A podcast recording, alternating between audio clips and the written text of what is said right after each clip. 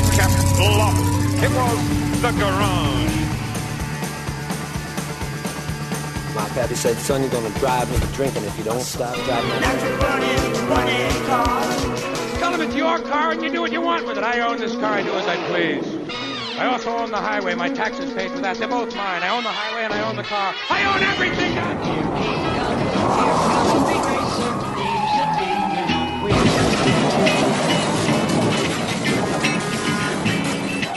Trouble. That's the rookie Suarez. Up and over Regan Smith. The big one on the Daytona trial.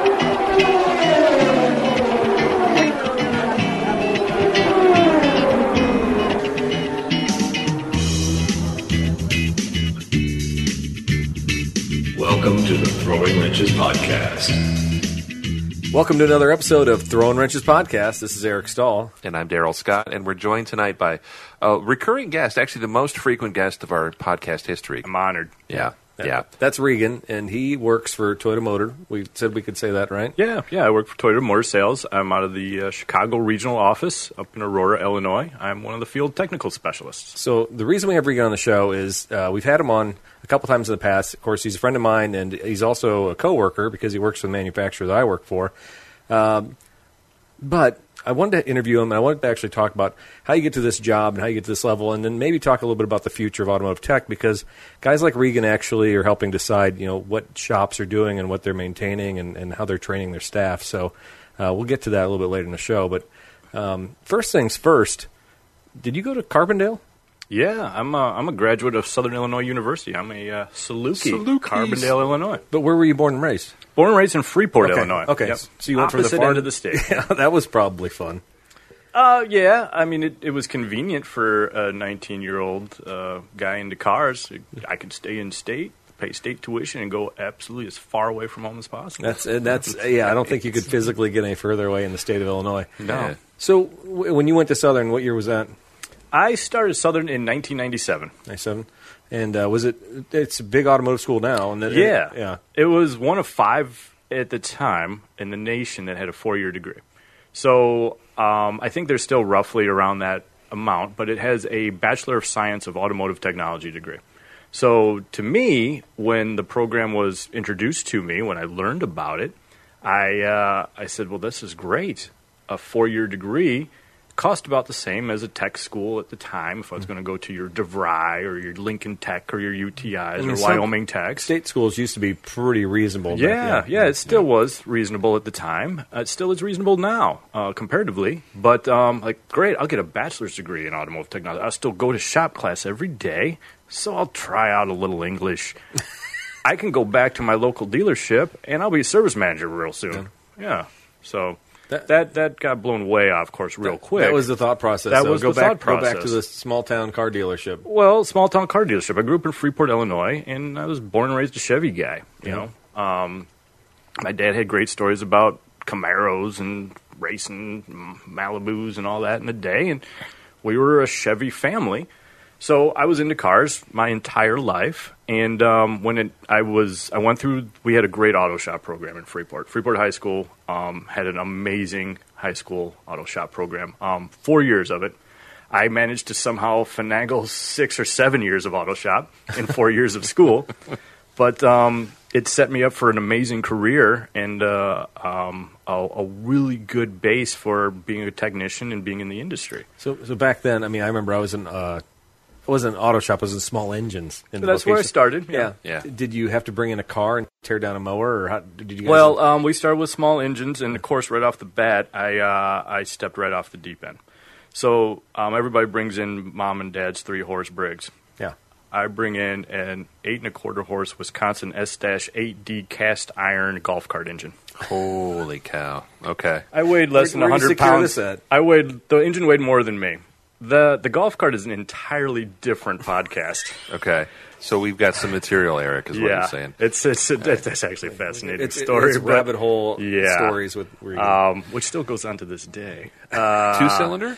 no single. Single? Okay. Single. Um, I mean, my family was involved in the rebuilding of this engine. So my best friends to this day. I mean, anyway, the golf cart's a legend. all right, all right, got it. But we'll, we'll we'll stay on task Yeah. here. So anyway, we rebuild everybody's rebuilding the Briggs and Stratton engines with off the shelf parts. Not me. We have to research stuff way before the internet. And my mom drove us to Rockford to go find the head gasket. Oh and my goodness! we learned how to patch holes in cast iron blocks because we put a bearing in wrong on the camshaft. Whatever. We got the sucker to run. Ran like a top.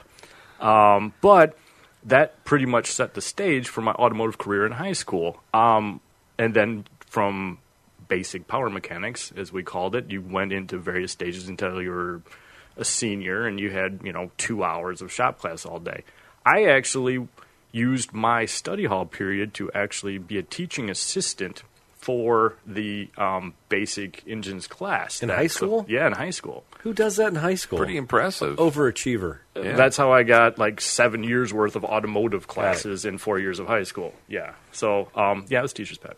Yeah, very Was- much so. But but was it one of those things where you excelled, like, oh, we're going to tear this down, and then you got to take your test, do your power flow, or whatever final test you do, and the teacher was impressed with your ability, or was it like, I got this done before everybody else, what do I do now? I never actually finished the engine. Uh, I finished it on my own after the school year because Okay. of parts availability and whatnot. Well, yeah. So I was helping everybody else. Okay. Naturally. Um, no, it was just natural. It, it, was, It came to you pretty easy. Yeah, and I loved it. There, Yeah. there, to me, there wasn't anything else to do. I didn't do homework. I didn't go to English class. I didn't pay attention. Uh, in most of my other classes, I did auto mechanics, and then um, th- along with the auto mechanics classes, we had we had uh, electrical class, we had machining, we had welding, we had drafting. I, I did four years of drafting and mechanical design in high school. I mean, this is the era. I feel like I'm lucky that I was one of the last ones of that era because we literally tore down our machine shop my senior year. My shop teacher was great um, in that he was actually my wedding. That's how important my high school shop Do teacher you want to give a shout out to his, to Uh, Mr. Mr. Mike Deutscher, Yeah. up in uh, I think he's up in uh, northern Wisconsin now, retired very nicely on a lake up there in the Hayward area. Cool. But uh, but no, Mike Deutscher, I could I could do a podcast on him and his influences on me and uh, through my life. But um, great man. Um, one of those high school shop teachers that you've heard about too. You Yeah. know, uh, it was his way or the highway. So um, to this day, I still keep an extremely clean shop, my own shop at home. Um, tool cart, you know, your tools go on the cart; they don't go on the car. Yeah. You know, I watched him push a, a car off a uh, off of a jack because the kid wasn't using jack stands once. You know, that he was that kind of guy. You know, old school. Teach a lesson. Teach Yeah, a lesson. exactly. You know, but great guy. But Wow. uh, again, I, that's a whole other podcast. But Yeah. anyway, great influence, um, and it's that kind of influence that we'll talk about later, maybe today, with the whole um, um, being able to hold my own in a shop, being able to be around, you know, the the, the grumpy Mm-hmm. yes. old timers of the stores and Absolutely. whatnot. You know, he he he probably knew as well as I did that I was going to go into the automotive industry someday, and um, he didn't pick on me like he did some of the other kids, but I, I was comfortable being around him, and I was always been comfortable. I almost kind of seek out the old grumpy guys at the stores these days, but again, we'll we'll get into that a little Yeah. bit later. Um, so it's it's Southern Automotive Tech. I mean, this could be working for a manufacturer. This could be coming back working for the dealership. This could be. I, I- mean, That's- sky, that's- sky's the limit on this degree, right? As far as automotive field. So that's when that's when the that's when um, the, the the doors busted wide open for me. So I'm I'm at Southern Illinois for that's a whole other story too how I got there. But um, I basically took a year off and then went down to school and um, joined their automotive program. And within the first month or so, they're hey, Chrysler's here recruiting. Uh, they're having an informational session tonight. They're going to have hot dogs and they might even have some beer. You should come by. What? Chrysler? Okay. Oh, Ford's next week. GM's coming. Toyota will be here. Like. Everybody is coming through these schools with these four years degrees. I thought I was just going to be a technician with a very expensive degree. Oh no, no, there's a whole other world here. I never fathomed of going to work for a manufacturer, and um, so these opportunities, these interviews began becoming available as This I like went through freshman college. year? Freshman year, yeah. So the automotive program was very good at working with the career services of the college and making sure that there was always attendance at least. Uh, the school has always been really good, and most of these schools are really good, at making sure they pack the room for when Chrysler, Toyota, whoever shows up. We got to show support because there, you know, there's some reciprocation there, right? Um, for for service and tools and whatnot. Anyway, um, regardless, I was captivated. I was hook, line, and sinker. Like, uh, screw this technician stuff. I'm gonna, I'm gonna join a manufacturer, and um, so I pursued them. I pursued them all.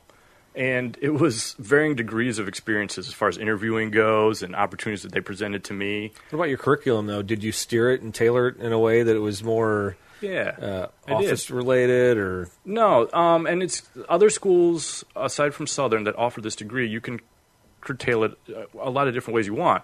Um, with us, we had the opportunity to do a basically a mm, um, um, uh, a major in automotive technology with maybe a minor in business, Okay. small business, or, or something like that. I didn't really pursue a minor per se, so I just kind of took the extra electives, focused on the automotive stuff, and took as many of the courses that I needed to make my resume look better. And that's what our counselor helped us do. Was you need this, this, and this to graduate from our program, but in the meantime, you're looking for a job, aren't you? You're talking to so and so, aren't you? Whether it's the dealership in town, your old hometown, you're going to open your own shop, or you're going to go work for a big manufacturer. This all helps you here, and so they they really helped me with that at that school at that time to make sure that my resume looked good. Um, because at the time my resume was pretty much just a couple odd jobs in my school curriculum, but they also encouraged us to work through college um, part of my graduation requirements was to do an externship, meaning I worked for free for my spring break. I job shadowed a dealership that happened to be closing. That was an incredible experience. Going through a buy sell.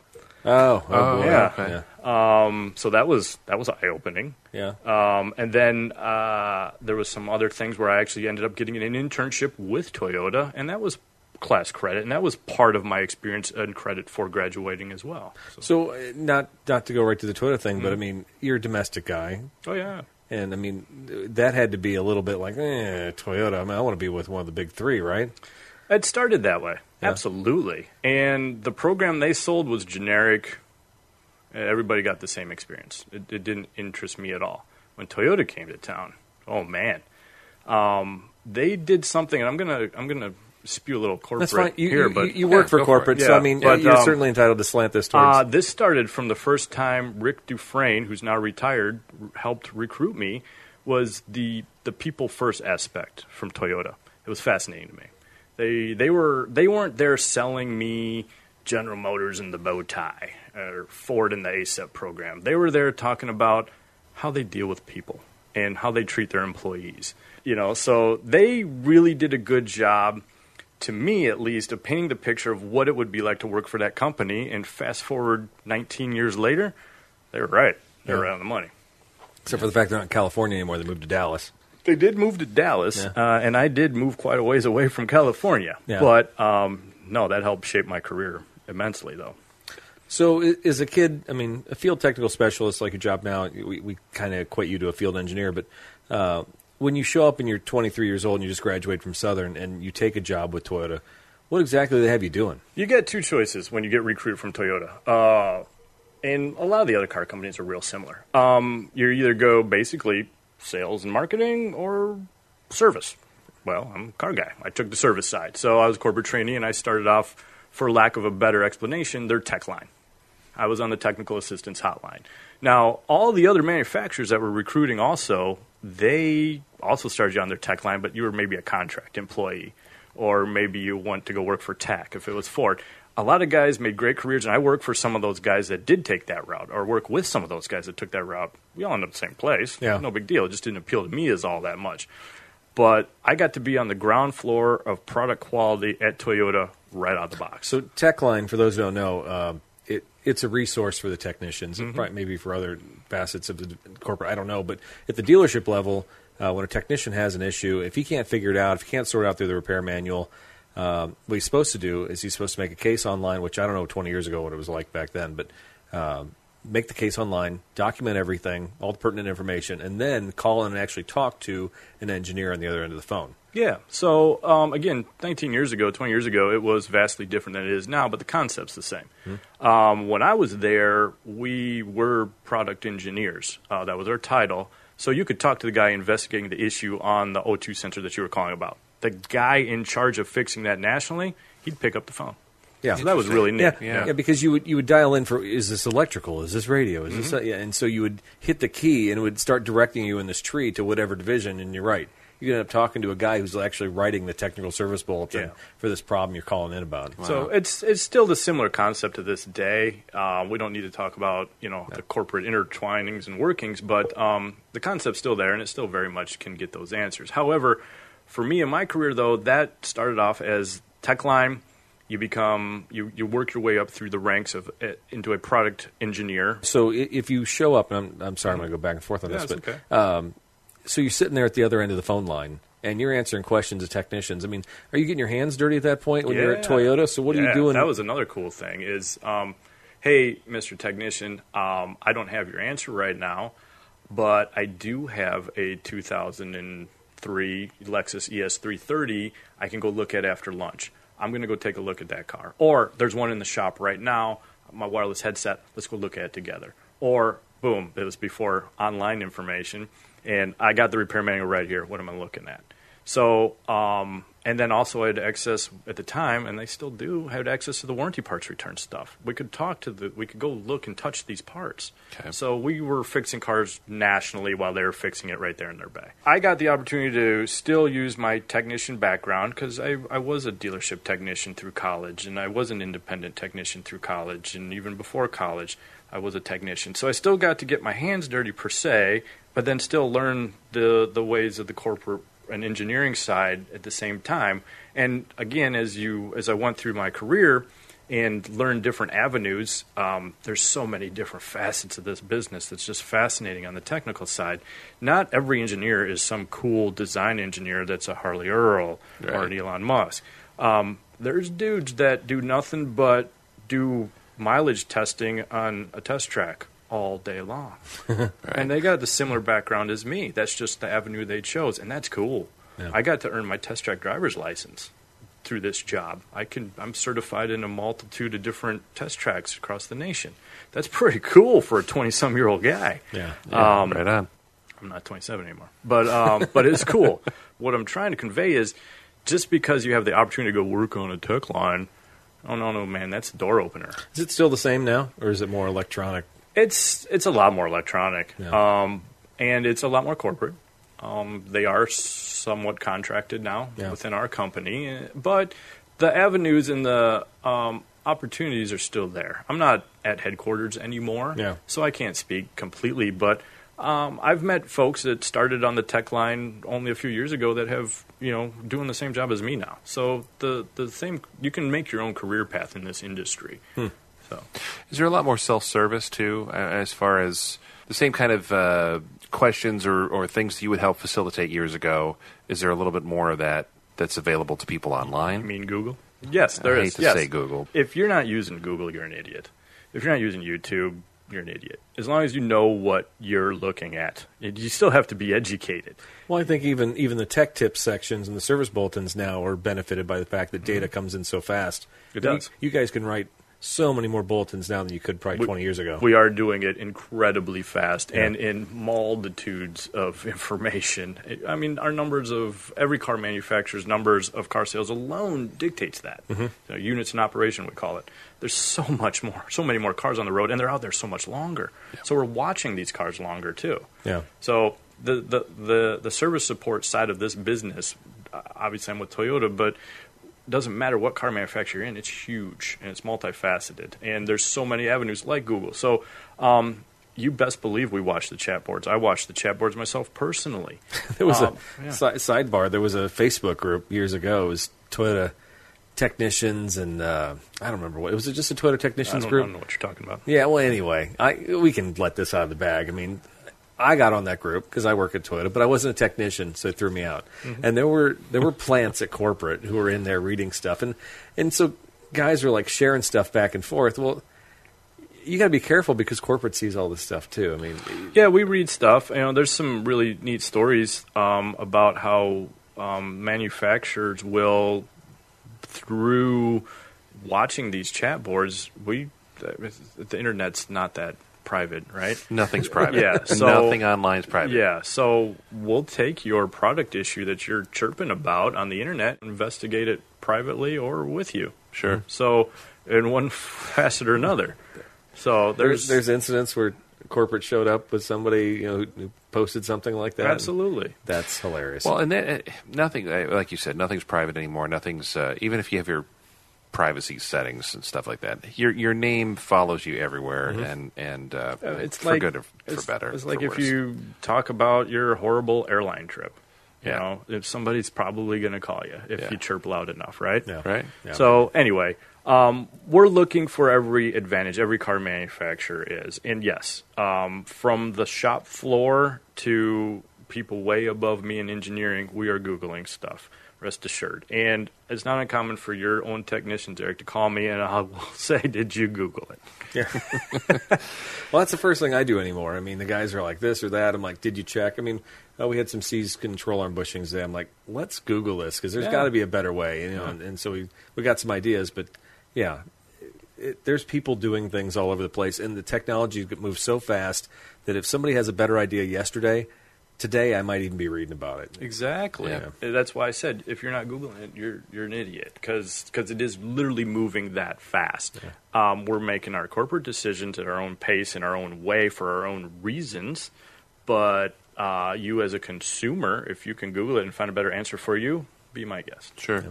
So, how do you go from phone bank to like feet on the ground? I mean, is that is that a big jump or? Some people, depending on the industry or um, car company, even um, it might be looked at as a backward step. You know, some people want to work their way up into management, corporate, yeah. yeah. Um, and that opportunity is still presented to every Toyota employee. Um, I think a lot of car companies are that way. They're very progressive these days. They have to be. Um, so I never had a door shut on me ever in this company, but I chose this path. Um, I really like being out in the field. I really like visiting dealers. I do like driving. I could have been a truck driver. I don't mind traveling around. It does get monotonous from time to time and some treacherous times in the Oh wintertime. yeah, he's covering uh, western southern Illinois. I mean, Yeah. How, how big is your coverage area? That's a Right, good right now. Eric pretty much hit it. Um, I'm Western Illinois. Okay. Pretty much the western half of Illinois. We chop it up a little bit to our own benefit. I cover some of the Chicago suburbs and a little bit of the city right now, Metro Chicago. Gotcha. But I've covered Minneapolis. I've covered Indianapolis, greater metro area. I've uh, I actually started in the field uh, in the San Francisco regional office. Um, my first district was Napa Valley. Oh wow. Yeah, the first time they gave me keys to a demo to go visit dealers, Yeah. yeah, I had to drive through Napa Valley. And then, oh yeah, you got those other dealers way up the top of the state, Humboldt County. I had to drive to Redwood Forest to get to work. So so like 150, 200 miles. Yeah, Yeah. it was horrible. Yeah. Yeah, the Sierra Nevadas. There's a couple dealers up there. and he Beautiful still came country. back. Yeah. So it, it's no this the that's the kind of job I, I, I liked it. Uh, it. To me, it was really fitting. Some people don't like that kind of travel or that kind of you know upfront you know. But I I deal with dealership owners, service managers, technicians, customers. I hit everybody at the store. How long have you been doing that job? I've been uh, I've been a field technical specialist for a little over ten years now. okay. So nine Yeah. years. Uh, Nine years. In, nine years in the big house. Yep. That's a long time in a phone bank or sitting. sitting Yeah, well, phone. that's how we started. Yeah. Um, By the time I was done or ready to move out of there, I had um, I had moved through various departments to the um, body quality department, the the powertrain department, the electrical department. I spent a long time working on special service tools, which to me sounded like a a, a, a- death sentence. Like really, it does kind of. I'm in charge of O2 sensors Yeah. sensor wrenches. Yeah. O2 sensor wrenches. It's pretty cool. It's really neat. Yeah. I'm responsible for your big red toolboxes. Are you? I am Were you there? guy. Were you there? I was on the ground floor. Oh man. Yeah. But those are those are the tools that make the jobs doable or shave time off, right? They're supposed to. Well, they're yeah, they're the for the most tools. You know, yeah. when you have something that uh, can't be extracted, you know, with any of your common tools, these are the things you got to have laying around. Yeah. yeah, the, te- the technicians like to make fun of them, and, and I get it. I get it. Get it, um, yeah. But, uh, you know, we design the car not to have that O2 sensor removed. Yeah. And then we go, oh, crap.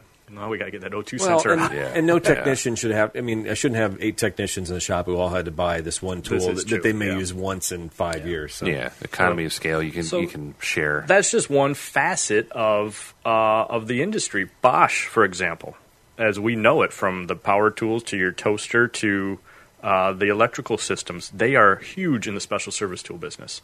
So they're looking for guys with the same background as me, from the same upbringing as me in the industry. I, I have friends that graduated from college and went to go work for Bosch and SPX, to, and that's their they're using their knowledge to make special service tools and to get uh, service information out there. Your your ADP system, um, your your which is the uh, D- DMS. DMS dealer management systems. They recruit guys from the same colleges as me with the same background. They want that automotive expertise. They need people that can walk into a dealership and know what they're talking about and go, here's why this works this way. Makes sense. And, and you're also more marketable the more versatile you are. I mean, if is there still part of you that that misses turning wrenches every single day, or do you get enough of that and a taste of that in the course of? I get a taste of it. I get enough of it every day to the point where it virtually kills my hobby. Yeah. You know, do what you love, and you'll never work, and then you'll never have a hobby either. Um, so I do have a Model A in my garage, as we've mentioned on other podcasts. If you listened before, Yeah. that's been evolving for ten years. Sure. because one, I've moved three times with the company since I bought that car, and um, some days after working on cars all day, even though I'm not necessarily coming home greasy and dirty like your technicians, Eric, I'm done working on cars. For the Yeah, day. you're like Yeah. I don't even Yeah. want to think Yeah. about this. Which is also the reason why I have a Model A with a carburetor and steel parts. And I think the Right, hardest part, right. get back to you know ruining your hobby. When he comes into my store, maybe he's come to two stores in a day, uh, and he's gotten hit from three different directions on just the weirdest stuff. Because a lot of the guys in the shop just save really oddball stuff. You know, he, Yeah. he came in today. I complained and railed on him about software updates. Uh, another guy had a, a wheel bearing noise that we've been seeking out for, for three weeks on a Prius. Um, and then somebody else could ask another stupid question. And Yeah. so so there's there's three things that he didn't even he didn't think about before he walked in our door. He went to another store. You know, I don't even know how y your mind can rest because Just because, go because then when you're done here, I mean, don't you normally document this stuff too? yeah, I, I, I call it doing my homework. So Yeah. I'll try to do it at the end of my day or the beginning of my day. I mean, there's product reports. There's uh, a variation of a contact report. There's there's I, I have to report back what I'm seeing. That's the one of the most integral parts of my job. I'm not just trying to calm down the customer or make Eric feel like he's doing a good job Right. or helping a tech actually fix something. No, I'm I'm out there looking at real world situation stuff and sending it back up the flagpole. You know, we're we're going, hey, Mister So and So had this audio problem that Eric showed me, and I've never seen it before. And Eric's right. Um, I'd like to joke with the technicians that I can't help you change that water pump. I have no idea how to change that water pump. But if that water pump failed in one way that we've never seen it before, I will spend all day looking at that water pump and tearing it apart and looking at how it failed and talking to engineers and seeing what they think. Is there anything else I should look at? Then maybe we might interview the customer and what have their driving habits been? What's the service history? We'll go. We will go so far down those rabbit holes, mm-hmm. and that's what's exciting. Um, It's like forensics, right? It's a little almost bit. like you know, Sometimes it's me just taking a bunch of pictures and gathering a bunch of data and just handing it back to the engineers and going, I don't know. There you go. That, that is yeah. half the fun of the job, even from my aspect. Uh, when you get a weird one, Yeah. and you're like, we can fix this, but I've never seen that before, you know, and just kind of, Yeah. and you get to dig into it and and, and solve The this- wheel bearing one today is Yeah. definitely a one off. I mean, it schooled us uh, last month, Three and we times, came back at it again, and uh, we have some ideas. You know, we made our first repair attempt based off of information that I had statistically. Um, nothing that we've ever seen, stuff that we heard about, you Yeah. stuff that Oh, say this could and- cause this and, problem. Uh, an hour of test driving with me and the technician. Yeah. yeah. Yeah. and lots of hmm, what do you think? Hmm, what do you think? But then today we put some science behind those theories, and Yeah. we'll see if we can prove it tomorrow. Yeah, we still have to do the repair and Yeah. hope that that fixes if it.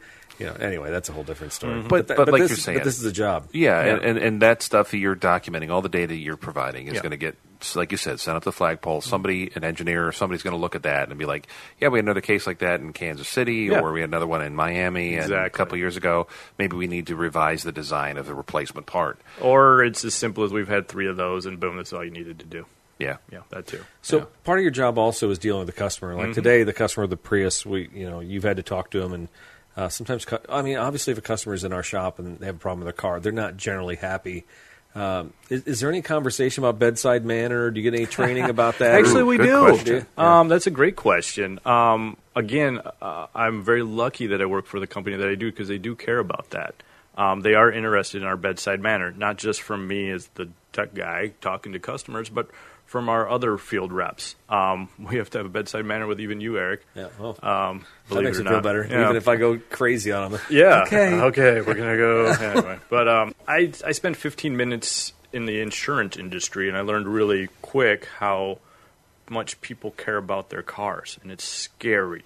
How Yeah. much people in the United States rely on their vehicles. I could. That's another podcast. It's a whole other story. Yeah. But um, the important thing is to be able to appreciate that because if if their check engine lights on uh, and the car's in limp mode, they're not going to work that day.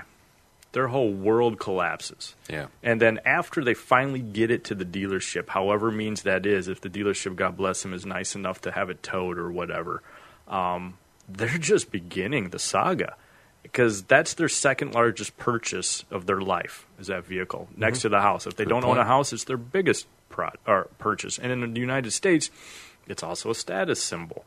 It's really, really important. So Although a guy like Daryl, I have laptops maybe more expensive than some of his cars. So Yeah. I'm just, Yeah, you know, well, just, that's true. Just add a little levity the here. status symbol. That's true. But um, and they not they can't all fix their cars by themselves, Eric. Right. But anyway, um, so anyway, um, we're not trying to upsell them. I'm not trying to delay their repair. I'm not trying to gather a whole bunch of data for my and my company's benefit. I legitimately, and my company does legitimately want their car back on the road as fast and safely as possible. Sure. Um, if we get information out of it, that's our benefit. And we're going to do our damnedest to get what we need. However, no, we do care. And we want you to keep coming back. We want you to keep coming and seeing Eric. We want you to keep coming back to buy new cars, used cars, whatever. The, the fraction of, of customers, and I don't know how it is at other stores, but in my store, um, you know, the amount of customers that have to see an FTS for repair procedure is one or two every two. Or, I mean, maybe one every two months. right after I introduce myself, I apologize that they even know that I exist Yeah. because that's usually pretty bad. Yeah. if, they, if they met me, yeah. That means something's pretty bad with the car. Something's yeah. Well, well, let me ask this: uh, When do you step in? Like how how quote unquote bad or like Yeah. what circumstance do you have to be like, uh, guys? I got this. I'll take it kind of from here. without diving too far into our own processes, um, there's so many different facets. Um, our field technical job covers everything from uh, liability investigations to just the casual. Oh, Eric said you had a radio problem. What's going on? And everything in between. Um, now, to get involved, you know, um, my primary function is to go to the technicians. Okay. Um, so the way we're set up is designed to work with the technicians first. Once they reach a certain struggle point, I step in. Um, it's supposed to start with the technical assistance hotline. Um, we encourage the technical assistance hotline more than ever, if not for just pure documentation, but for actual assistance. Um, if it gets beyond that, then they'll they're, they'll let me know. Okay. But part of my job too is also set up a rapport with my dealers to make sure that those technicians know they can call me whenever they want. I'm not going to talk to Johnny Lube Chop, you know, every time he gives me a call, Right. but um, I will talk to your master tech every time he calls. Yeah. Well, and that's also part of your bedside manner, knowing you know what you're dealing with. I mean, I, I can guarantee you, there's a million different versions of tech that you talk to at all these different oh, shops. Oh yeah, so- and there's so many different personalities. Oh, yeah. and I I truly do love them all. oh yeah. Um, Variety is the spice of life. Yeah, and it goes back to what I said at the beginning about my high school shop teacher and, and working with the crotchety old techs in my first dealerships and shop experiences. Man, they had so much to teach me Yeah. in so many different ways. And it wasn't just how to turn a wrench uh, or how to fix a car, it was how to deal with a customer or a service manager or a dealership owner. It's like life lessons, right? Yeah, like it how to deal with different personalities, Yeah. people, and their Yeah. whatever they bring yeah, to the table. you know, listen. Yeah. A lot of listening and uh, hearing what they're saying and taking a step back and saying, okay, I got something for you. Yeah, and I'm, it doesn't happen here, but I, I've seen these situations before where the owner of the dealership's friend has a problem with their car or something like that, you know, and it's That your never it's your job to That get that straightened. I mean, the politics that he's got to weed through sometimes. Oh yeah, the poli- just- there's politics. Yeah, yeah, yeah. like any other yeah, uh, career, yeah, I exactly. imagine. Yeah. it's not. That any gets much- back to that second largest purchase. People have a lot invested mentally and emotionally, and uh, and it's just you you don't want to make them feel bad about their purchase, and you want, you want to make sure they feel like they got the best product. So Yeah, and there there is the occasional customer where maybe we're not a good fit, um, and that happens all the time. And everybody's got um, access to certain laws in their state, yeah, but um, doesn't happen often. does not happen often. No, and we Yeah. will do our damnedest to not go there. Yeah, no, I've seen that. I've witnessed it. So one of the things you do also is, is you deal with training with my techs. Yes, uh, and and it's his job, not really his job, but he, he's on top and monitoring, make sure my guys do their ASE testing. They make sure that they uh, do their corporate training testing, and make sure that the technicians in the shop are actually qualified to do the job. So a lot of times recalls demand you have to have special skills. Does it all fall under like continuing education for for your techs? Yeah, um, it's an industry wide thing. Okay. Um, so every manufacturer has this, and varying levels. Um, some are, uh, uh, some have continuing education. Some you can get to a certain point and stop. We have different levels of technician certification, if you will, for our manufacturer, and um, from basic maintenance, as we call it, all the way up to um, master diagnostic technician.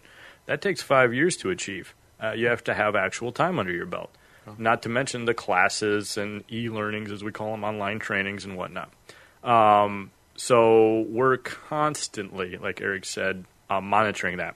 If not just from the basic level of, hey, Eric, Jim Bob needs these classes, and then going to Jim Bob and saying, hey, dude, uh, you need to, if Yeah. you if you want to keep moving forward, here you go. Yeah.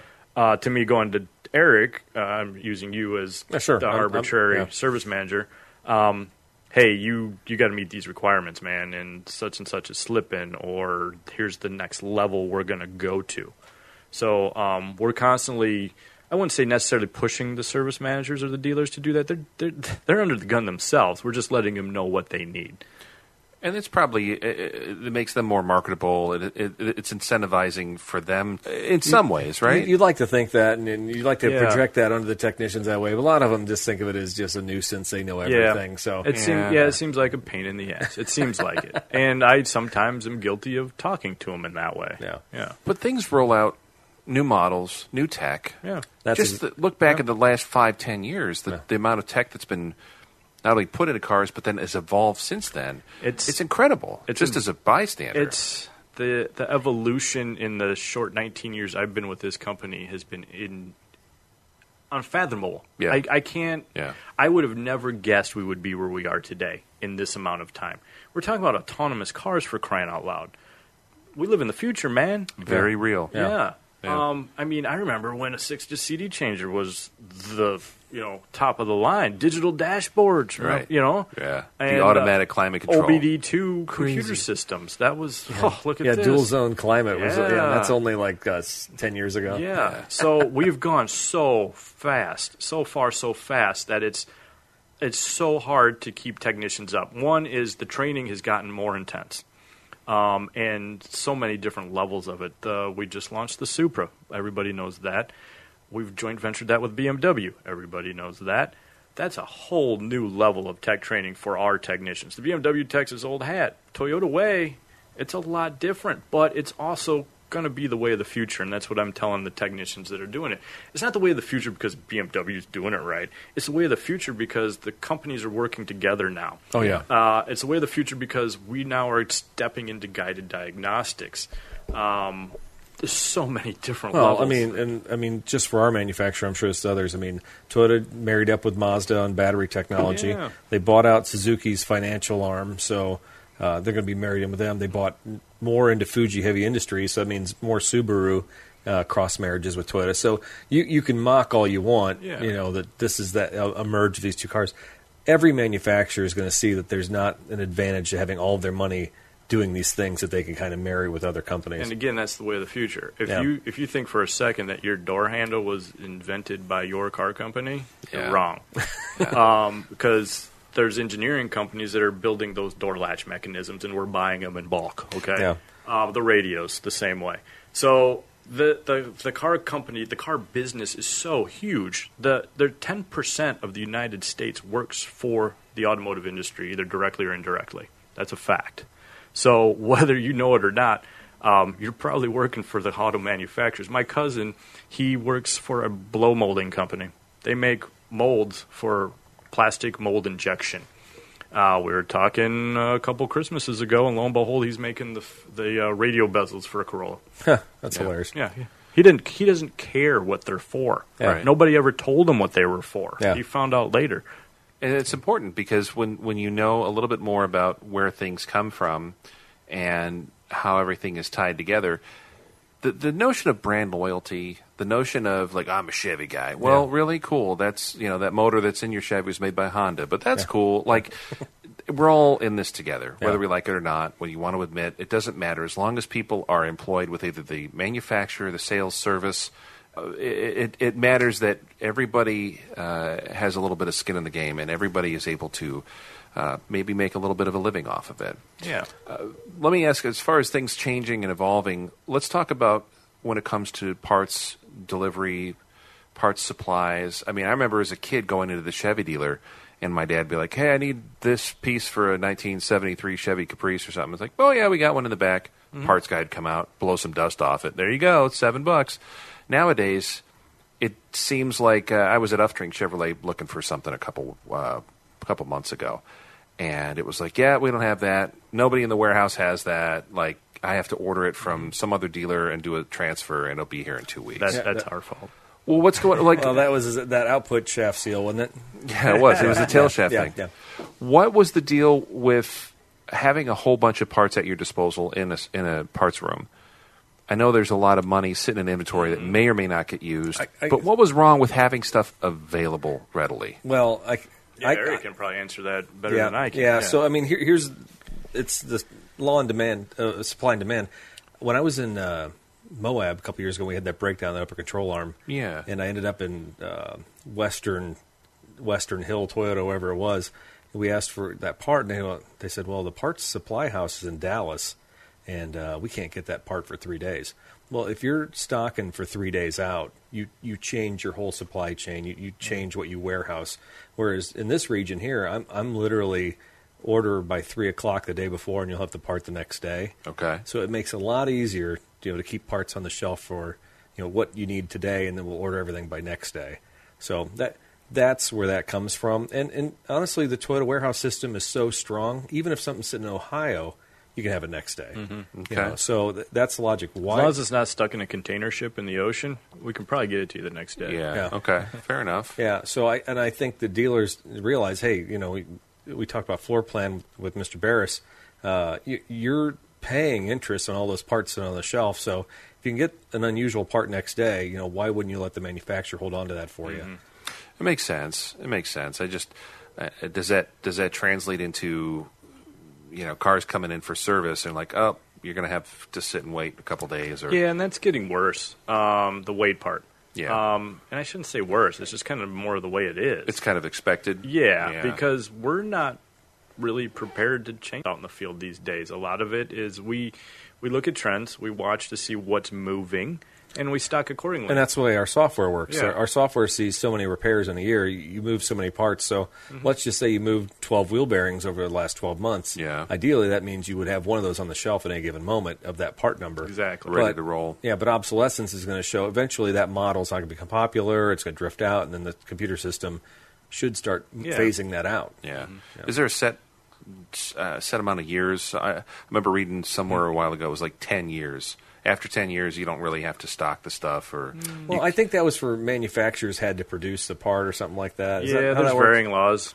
are there Uh, yeah, in so, terms of after like after the model years support? Yeah, and then you get exactly, and then you get into different support of warranty bases, and then God forbid a recall type situation. So yeah, there's there's all different levels and Yeah. facets Late- of that. The industry's changed a lot. late 80s and early 90s Toyota parts, like especially trim parts. Yeah. If you see like one or two of them sitting in the country of a car you have, Buy 'em. sometimes you're just better off to buy. for any manufacturer. It's not just Toyota. yeah, I'm just saying in my experience Yeah. working with Toyota. Yeah. so. Oh, I remember when I had my Mustang Cobra, the rear brake hardware, like for for the calipers and all that stuff like that.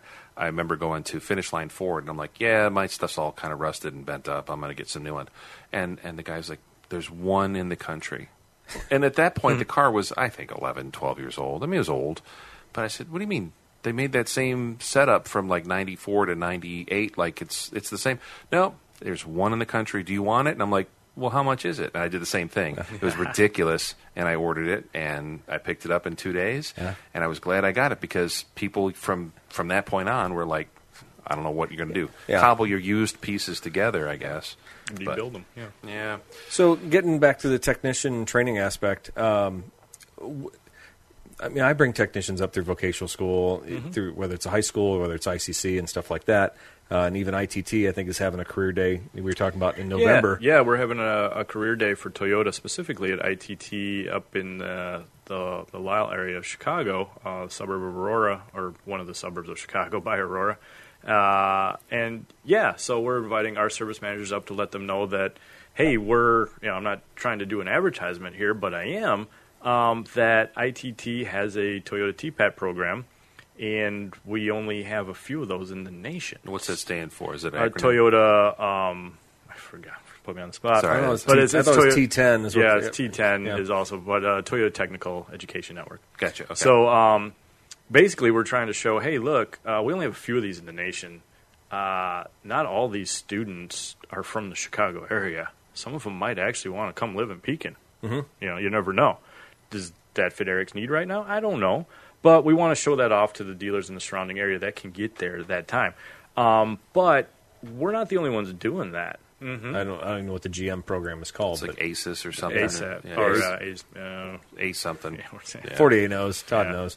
Um, yeah, so I mean, different schools probably specialize in certain manufacturers. But what you're getting at, uh, the clear fact here is that the competition is stiff, especially at the manufacturer level. Um, there's lots of articles out there about the technician shortage and things like that. That's the buzzword right now. Yeah, it is the buzzword, and it was when I was starting out too. Was it? Because I, I didn't. I feel like the last year that's really kicking up dust all over the place. Yeah, it seems like it's definitely gotten heightened. I'll agree with you on that. But the competition is getting stuff amongst uh, stiff amongst manufacturers, and um, we're doing our best to support our dealer body with spe- specified, specific education, manufacturer-based education. But that's not always the right answer, too. We're, we still need help from the grassroots level. We need help from our dealers. Um, we even have programs out there where we will offer certain opportunities to high schools and local community colleges to give them access to our stuff um, to try to get there uh, at the lowest level, earliest level possible of uh, technicians' education at the high school level. Because if they're exposed to that manufacturer first, hey man, I was a Chevy guy. Toyota came knocking first though.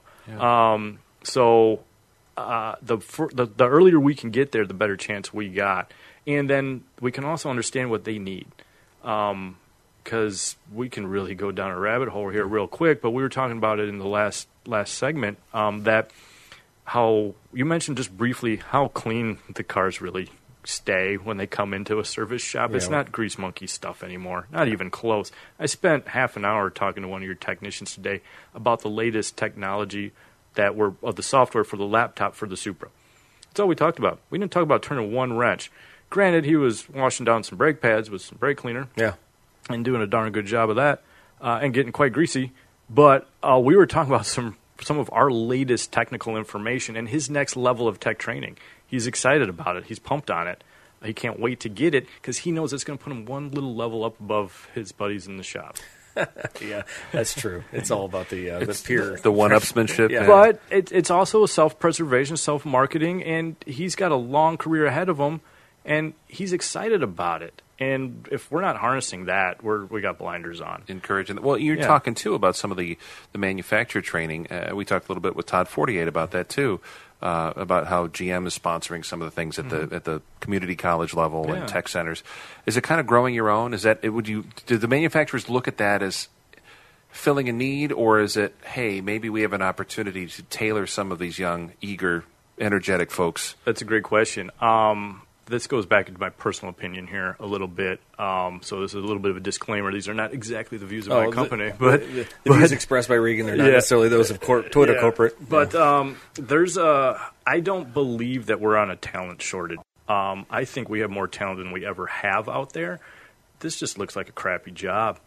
I mean, um, why would I come work at a car dealership or any shop for that matter, unless that's got a cool YouTube channel or a cool Facebook page and it's working on the latest GTR Supras, whatever's. Yeah. Um, why would I do anything other than that on cars when I can take the same amount of knowledge, the same amount of technical ability, and go get in the medical field or go get in the aerospace field? Which you also hear. Uh, there's Yeah. a nursing shortage. There's a school teacher shortage. There's, I think there's a skilled labor shortage in general. Just There is, and we touched Yeah. on that uh, with what my high school career was like, and both of your guys' high school. We had the shop classes and all that, but do we do we need them that much? we didn't talk about them. I, Yeah. I mean, I'm sure all three of us probably went through a college-bound curriculum Mm-hmm. where everybody's, what are you going to do when you get to college? What are you going to do at college? And meanwhile, I'm like, uh, there's a bunch of, there's a whole swath of the population of student body that's like, I could care less about that. I want to learn how to be the best mechanic. I want to learn how to be a welder. I like woods. I like, I'm like messing with electricity. Like, there has to be, and, and we talk a lot about Mike Rowe. I think he Oh, he's, should get a he's lot of doing credit. wonderful things right now. Yeah, But there's other people who have been banging the drum for years about skilled labor, skilled trades, and whatever it is you want to do, get the education that's going to support something that you're going to be sustainable. You're going to be able to put a, food on the table for a family. Not just uh, Todd Fortier was good about that too. Not just the jobs that work on cars. That's cool. Are you going to be able to raise a family on that, have a home, and be successful as a human being? you're gonna be able to get up in the morning and go home at night and sleep. That, that that's important too. A work life balance is very important, and that's one of the things that I like talking about nowadays with service managers. So forgive me, Eric, if I step out of bounds here a little bit. oh, I'm but waiting, I'm waiting for comes. But um, the work life balance seems to be really important these days. And what that leads me to discussion wise is the way our system is set up in the shop right now. The flat rate system is antiquated.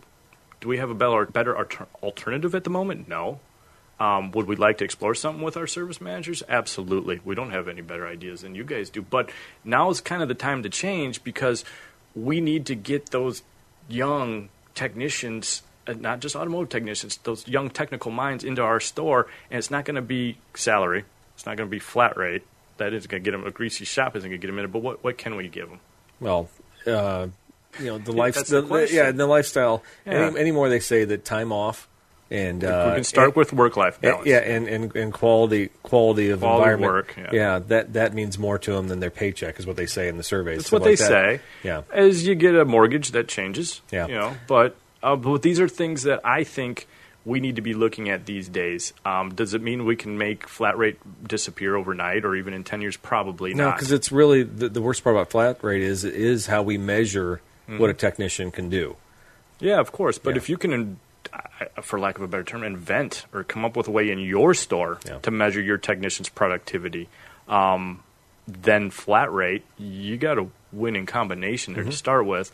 And again, I don't want to stereotype millennials, but we'll use that term. They're not interested so much as coming to be a, a, a technician as they are what's it like to work for this store, this manufacturer, this company. They want, Culture. yeah, They it's want- the they want- they culture. want to belong. That's where I was going. yeah. I know you weren't going to like when I said that, No, Eric, because, but it's because, true. because that drum's been beaten for about a year with the manufacturer too. And but Yeah. it, but it's true. It doesn't matter. I mean, Caterpillar's culture. You know, Yeah. uh, our culture here at Toyota. Yeah. Right. Uh, when you go to a place and you interview and you talk to people, you know people work there. You know, you're learning about their culture, and that's what draws you to it. You know, there's some places that nobody wants to work at all because the culture sucks, and, they, mm-hmm. and they know that. So, Well, and you can pick up on that in the yeah, interview. yeah. Yeah. So those are the things that we try to help our stores identify. I like talking like this with my service managers because it's outside the box. We may get up and leave lunch or the meeting with no ideas or any better off, but at least we're thinking about it and we're talking about it. Yeah. And I think that's what the industry needs more than anything. If we can capture a couple technical individuals to come to our field and find out why they did that and harness them and hold them, that's great. We have lots of dealerships experimenting with salary base and getting rid of, trying to get rid of flat rate, um, and incentivizing them in other ways. Um, maybe even restructuring the dealership a little bit with does like you you guys are really good with talking with customers. Um, maybe their right service and work on cars. and Just weird stuff, you know, is all we're talking Hmm. Interesting about. Yeah. concept. Well, and I think the biggest thing is when we look at uh, se- sex appeal, for lack of a better word, of the job. I mean, when kids are in high school and if they didn't go through vocational school, but they're on a college prep, uh, do they even they even think if this? And you said ten percent of our economy is based in this industry. I mean, Directly or indirectly. yeah. So you know, college grads aren't looking at this job as a uh, an altern. I, I- don't think they're even looking at it as a realistic uh, lifestyle choice. No. So unfortunately, we end up, and I'm not dragging on the vocational schools, but uh, but I mean, this is the well we're drawing from. So Yeah. and I think the vocational schools are doing a better job after going up to Power Day up at ICC and, and seeing what they're doing with the kids up there and, and having 48 on here, and even what you're talking about ITT. I mean, they're all raising their game. Yeah. And I think I think they're doing everything they can to uh, to make these more attractive. But but still, from the guy who didn't do it from high school on, it's not a glamorous glamorous occupation choice. I don't think. No, it's not. I mean, you, you're exactly right. Um, I, I've made the equation before that like the lube shop guys are like beggars at a grocery store. You, you expect a certain amount of turnover. Yeah. Some of them are going to grow up and manage the store, but that's a pretty high attrition rate. Yeah. But if you can, I got a store that has a, a kid working on the lube rack. He takes all of his e-learning, Eric. He's got everything that he needs done to move up. He's going to go be a lawyer. Good for him. God bless him. He loves working on cars. He gets access to some of the coolest car information because he's a fan Yeah. of this company. But he's going to be go be a lawyer. How can we let that guy walk? How can we keep that guy? Yeah, I mean, a corporate should look at that and go, "Hey, we could maybe implement this guy somewhere." We in should, the factory and, line, and yeah. we have in the past. Yeah. Um, but but he's you got him first. Yeah. The service manager's got him. Yeah. The, the dealership's got him. What you guys are just going to let him walk? Well, I can't pay him. You Well- just- so you just give up. The, the- I think the other thing it's uh, it's a progression too. I mean, Yeah. some guys some guys grow faster than others, and there's opportunities that will open up spontaneously. Yeah. you know, for wh- whatever reason, one guy will decide to move or something like that. And next thing you know, you got an open spot in your shop. You can't predict these things, and, and the worst part is if you have guys working on the lube rack or middle techs, and they look around, they see some guys who haven't moved in five or ten years. They are going to look at uh, other opportunities. Easy me to say. Yeah. Sure. So th- this is you know you got to try and keep them happy, but sometimes it's not possible. Yeah, I know.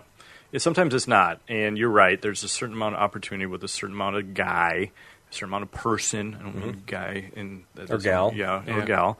But um, uh, yeah, you need the middle technicians too, right? Yeah. Not everybody's an A star, No, no. and you can't afford to fill your shop with those kind of technicians anyway. And that's not the kind of work you have anyway. No, I would either. love for But- Mm-hmm. everybody to progress to be top top notch, but I still need guys, you know, Who can turn? change oil. Yep. Yeah. You know, the world needs ditch diggers too, Danny. Is that? How that I wasn't going to say it, but yeah, Well, and, not, and not to equate. I'm not yeah. even saying that. No, you're slight- right. yeah. You're right. So- Everybody's got to start somewhere, and we got to have some. True. medium. we're at a we're at a unique time in the industry. Um, it's not going to fail. Uh, we're not going to run out of technicians. Do we have an enormous demand? Absolutely, but you best be ready for a different breed of technician coming Yeah. into your store, and you best be ready to look outside the box. Is what I'm saying. That kid that's uh, going to law school changing oil. Man, if you're just going to let him walk at the end of the day without at least talking to him Mm-hmm. and seeing what you could have done to keep him, man, that's a huge learning opportunity for any store. Now, I, I had a conversation. I, 48 had me up at the last Power Day, and I did a terrible speech. But the the I'm gist, sure it was fine. Oh, it was terrible. It was awful. Anyway, I didn't know what to. I'd never been there before, so I, I just walked into it cold, and yeah, it was terrible. anyway, um, the point of my conversation with the kids was uh, you're learning brakes and tires, and you're learning you know the basics of of the transmissions and overhauling engines and all that stuff right now. But ten years from now, the, we're going to have this inflection point where electric cars are going to start taking over our, com- our internal combustion engines. And, and here's the thing I know you've been trained. I know you've gone through the process. I know you did a four year at, at SIU, or I know you did ITT. Mm-hmm. And that's very valuable. And I'm glad you learned how to do all that stuff. But what's more valuable to me is knowing that I know that you have the ability to learn. You've been in an education. Exactly. Uh, Yeah. and and so I know that you have the capacity. I know that you can deal with an instruction. So ideally, to me, that means you're going to be ready to change when the market changes, and that's Mm-hmm. that's what I hope when I get somebody from a place like that. Yeah, I mean, you ideally want a student of the industry, right?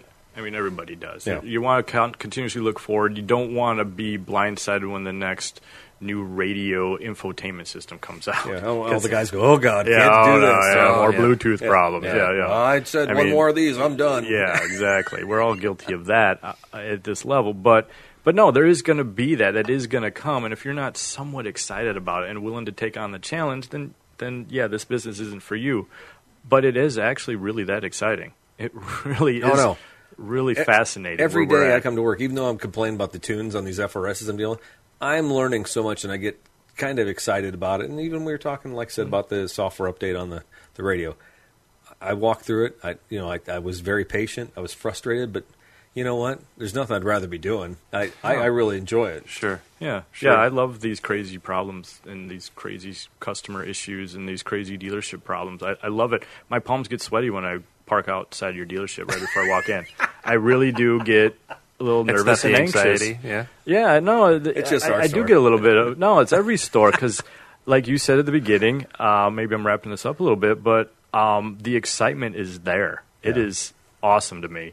Some days it's just crap days. Yeah. Some days it's horrible, and some days you just get your ass handed. Yeah, there's some. I, we left here the other day. It was about a week ago, and Janice, she's fairly new, and Colin, he's fairly new, and I'm like, well, today was a banner day. It's a red letter day. Just, Yeah. just go home and go to bed. Don't think about it. There's 'cause- other days you're king of the world. Yeah, absolutely. And you yeah. learned some new stuff, and Yeah. man, we saw the latest and greatest of this technology, Yeah. and we heard about the future of this, and I can't wait to see this coming out in January.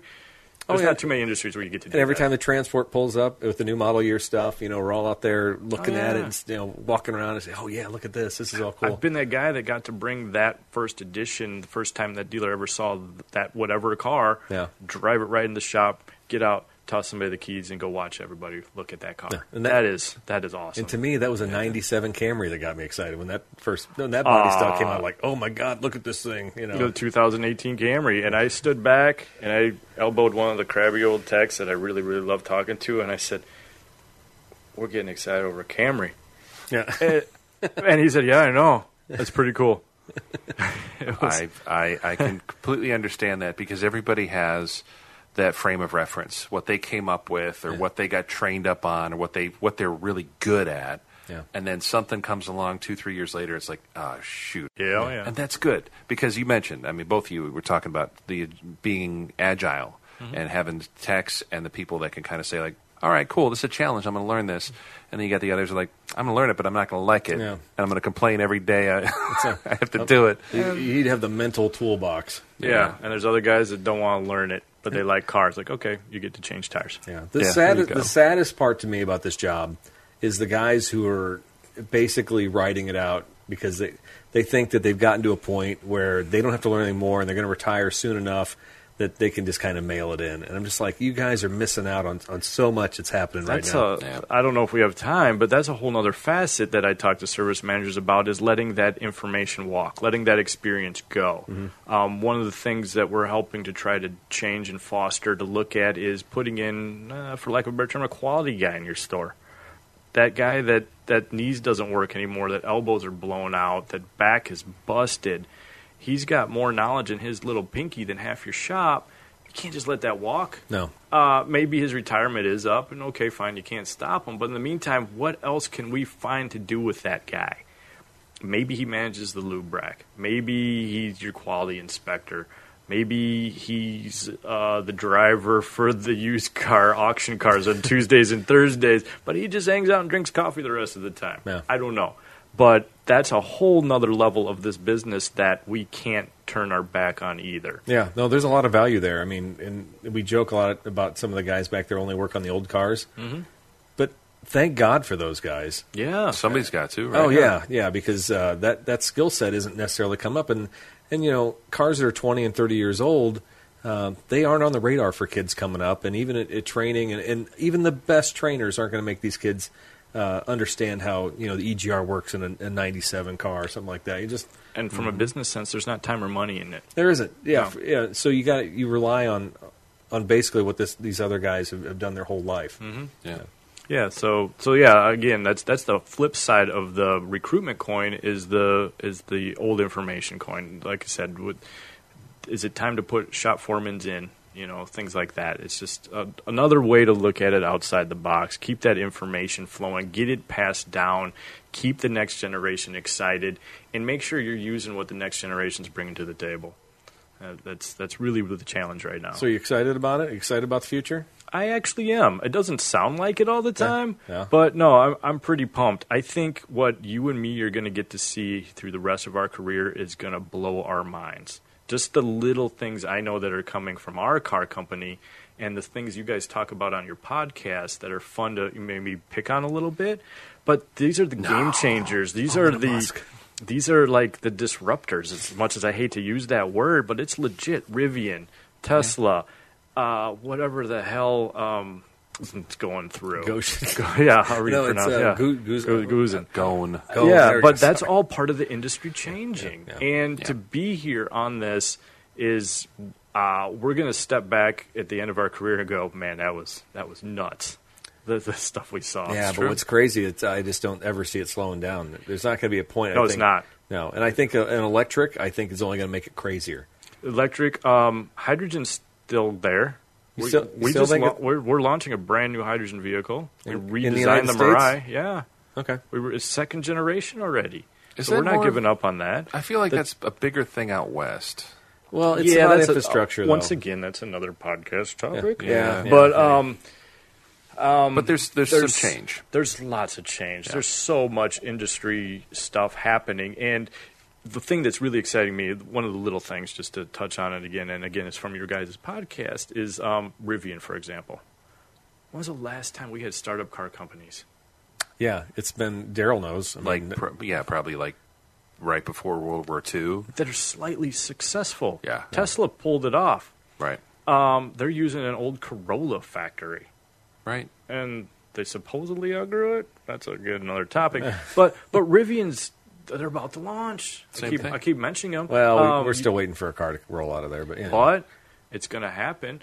Um, the electric bike thing is taking off Oh, pretty yeah. big. And the motorcycles, Yeah. the scoot- yeah, absolutely. That's what I meant. The electric motorcycles. Um, so yeah, again, we're actually watching car companies start up in our generation. That's fascinating to And, me. and they don't need to be part of the big three No. or part of a bigger, bigger group. It's- because they have access to the technology, they have access to the infrastructure to move a product, they have access to people. and capital. and, yes, and Alibaba capital. for all the parts they need. Right. right. Yeah, Now it's interesting to see. and I think it's a very good point. And besides just being at, at, at the cusp of all things changing and evolving, uh, we're seeing some really fundamental shifts in how businesses, car automotive businesses, are, are starting up. yeah, it's it's going to change. And rest assured, to mark one of my boss's little words, uh, uh, phrases that uh, the day Amazon sells a car, you better be ready to change. Oh yeah, all bets are off. Yep. Yeah, It's Uh, coming. When I can yeah. do when I can do one click, uh, it'll be Yeah. at your house in two days. Yeah. Yeah. Oh boy. Yep. So and it doesn't have to be Amazon. It could be Walmart. It could be any of those those those companies. But it, it's right there. I mean, if you Yeah. don't see it, come on. And uh, yeah, it's it's going to be exciting, So- whether you're on the wave or not. So to wrap this up, uh, good career decision. I couldn't be happier. Yeah. Yeah, I mean, um, I was told early in my career that I'll probably switch um, companies two to three times. And that's not uncommon. I've, It's not I- uncommon. No, I think, no- here I am, 19 years later. Yeah. No, I'm I'm I'm very lucky in my career. Um, I've had some challenges, and I've made my own inroads all at the same time. I've uh, I've created my own challenges, but at the same time, I wouldn't change a thing. I'm, I'm I love doing what I do. I love working with the people I work with. Um, I uh, yeah, I could I could go on for a long time about how happy I am, and even though I come into your store and you know act like this sometimes, and golly gee whiz, and Yeah, here's this other crap, Whatever. um, I, I do I do really really enjoy it, and I would I would do it again. The same career path, absolutely. No, I- I, would talk anybody's leg off about it, and if, that's pretty obvious, I think. Yeah. No. Uh, well, I'm thankful I have you for my field technical Oh, specialist. thank you very Yeah. much. I, I think uh, honestly, Wow. when uh, Regan and I talked about the podcast a long time ago, way back episode four, he's like, "Yeah, I'll do it." Uh, I'm like, you know, there's some kindred spirit in there somewhere because we're, we're on the same wave, wavelength on some of this stuff. So Yeah, for uh. I think if we weren't, you probably would have said, no, screw that. I'm not coming on this show. These guys are weird. I'm, I'm pretty passionate about the industry. If Yeah. it didn't show today, or even on your other letting me be a guest on your podcast, so thank you so much for that, guys. It's it's a f- it, this is fun for me. We're talking about cars. yeah, Yeah. absolutely. Yeah. Well, you can tell you're you're definitely into it. It's not just a job. It's it's it's a sickness, if you will. I've been And we- told that before. Thank you. We all have it. We've all Yes. got it here. So So, uh, do you want to talk about another '93 Cadillac, or should we wrap this No, up? no, we're Maybe. wrapping this All up. right, There's maybe. no more Okay. cars of the week. This. Okay, all no cars, no corn dogs. What do we got No. to talk about, Regan? we'll have you back again. Well, Yeah. thank you very much, guys. Yeah, thanks a lot for Thanks for your time.